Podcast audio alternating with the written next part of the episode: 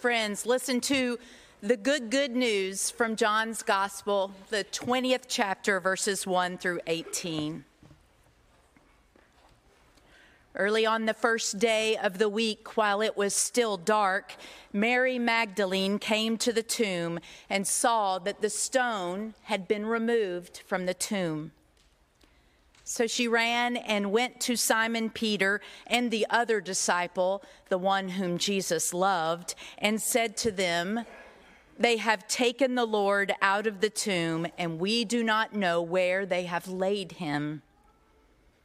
Then Peter and the other disciple set out and went toward the tomb. The two were running together, but the other disciple outran Peter, and he reached the tomb first. He bent down to look in and saw the linen wrappings lying there, but he did not go in. Then Simon Peter came following him, and he went into the tomb. He saw the linen wrappings lying there, and the cloth that had been on Jesus' head, not lying with the linen wrappings, but rolled up in a place by itself. Then the other disciple who reached the tomb first, he went in and he saw and believed.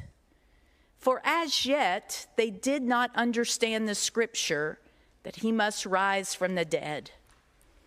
And then the disciples returned to their homes. But Mary, Mary stood weeping outside the tomb. As she wept, she bent over to look into the tomb and she saw two angels in white sitting where the body of Jesus had been lying, one at the head and the other at the feet. They said to her, Woman, why are you weeping?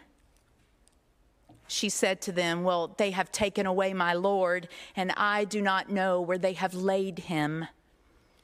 When she had said this, she turned around and saw Jesus standing there, but she didn't know that it was Jesus. Jesus said to her, Woman, why are you weeping? Whom are you looking for? Now, supposing him to be the gardener, she said to him, Sir, if you have carried him away, tell me where you have laid him, and I will take him away. And then Jesus said to her, Mary. She turned and said to him in Hebrew, Rabboni, which means teacher. Jesus said to her, Do not hold on to me because I have not yet ascended to the Father. But go to my brothers and say to them, I am ascending to my Father and your Father, to my God and your God.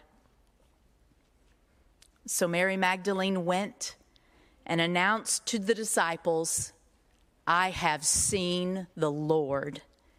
And she told them that he had said these things to her. Friends, this is the word of the Lord. Thanks be to God. Would you pray with me?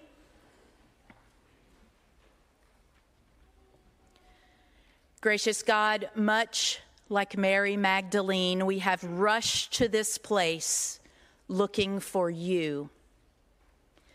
We know that you are here, you are risen, your spirit is alive, and so we ask that you would be in this moment of preaching and that you would be in all of our hearts and minds. May we hear your words of love and grace this day, and may we go back out into the world testifying that we too have seen the Lord. Amen. I have known for months what I wanted to say to you on this day. My friend David and I were together in January, and he told me the story, and I have been carrying it in my heart for you until this day. It's the story of a woman named Elsa and a young man named Daniel. Now, Elsa was in her 50s and she had never, not once, considered organ donation. but her son, who was in his 20s, was dying. He had been sick for a very long time, and he was adamant that his organs would be donated. And every time he would bring it up, Elsa wouldn't talk about it with him. She couldn't. Who could? And so she kept putting him off. And he would tell her, But mom, I'm okay. I know who I belong to. He had such peace. And when the day finally came, Elsa honored his wishes, and his organs were donated to a variety of people, and she went home. And about a year and a half afterwards, she started thinking about all those people. At one point, she said she almost felt haunted by them. She kept thinking about all those people who had benefited from her son's gift. And so one day, when it wouldn't go away, this thinking about them, this praying about them, she called the social worker at the hospital and she said, Listen, could you tell me their names and give me their contact information? And the social worker said, I'm so sorry, Elsa, I can't do that. But what I can do is I can contact them for you and see if they would be open to you contacting them. But Elsa, I have to tell you, not everyone likes to be contacted by the donor's family. I need you to be ready for the fact that many of them may say no. And so she said, "Okay, I just I just want to see." And do you know that every person said yes? Elsa said that she began her tour. She loaded up her car with photo albums of her beloved son through the years, a few of his favorite things, and she went to meet every person that her son had helped. Now, she's from San Antonio. Most of them were in the San Antonio area. It took her about four months.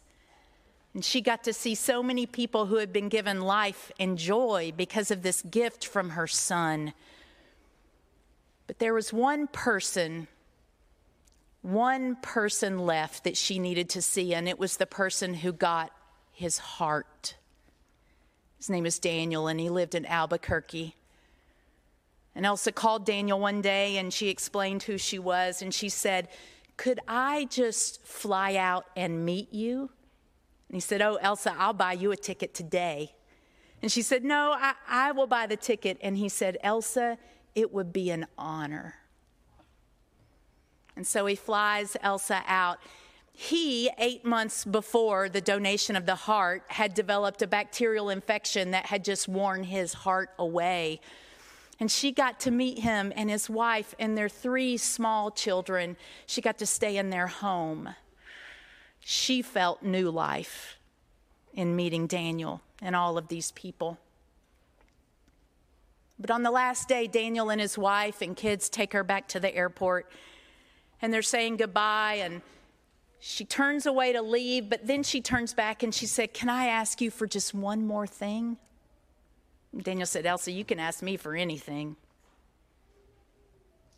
She said, Can I, can I lay my heart on your chest to hear my son's heart beating one more time? And Daniel's this big man. He just opened his arms up and he folded her close and held her. And he heard her say, Oh my,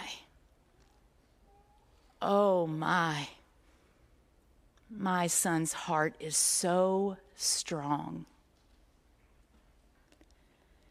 This is the morning, friends, Easter morning, when the faithful wake up and they run into the arms of the church and they listen. They listen, and we hear that the Son's heart is so strong. You get to feel the Son's heart. You get to hear the Son's heart with every hug and smile that you shared today. All of those kids, the thundering herd, that is the Son's heart, alive and well in the world. We have children who will be confirmed, not children, yes? Young adults? and the Son's heart is alive and well in each of them. If you are like me, sometimes you wake up in the middle of the night and all the anxiety and all of the worry presses in. All of the fear, it seems to always press in in the middle of the night, does it not? Easter is the day that we remember that all those final things have already been taken care of because the Son's heart is so very strong, and we can turn it all over to the Son who is in this room, living and at work for God's people, redeeming the world. Oh my, the Son's heart is so strong. And I like to think in my biblical imagination that on Easter, the Lord God looks down at all the faithful in all the churches in all the hearts of every believer, the Lord God looks down today and says, Oh my, oh my, this my son's heart is so strong. Thanks be to God for this church, for all churches, for every believer and for the heartbeat of our risen Lord and Savior who resides in the Meach. Oh my, it is so strong. Amen.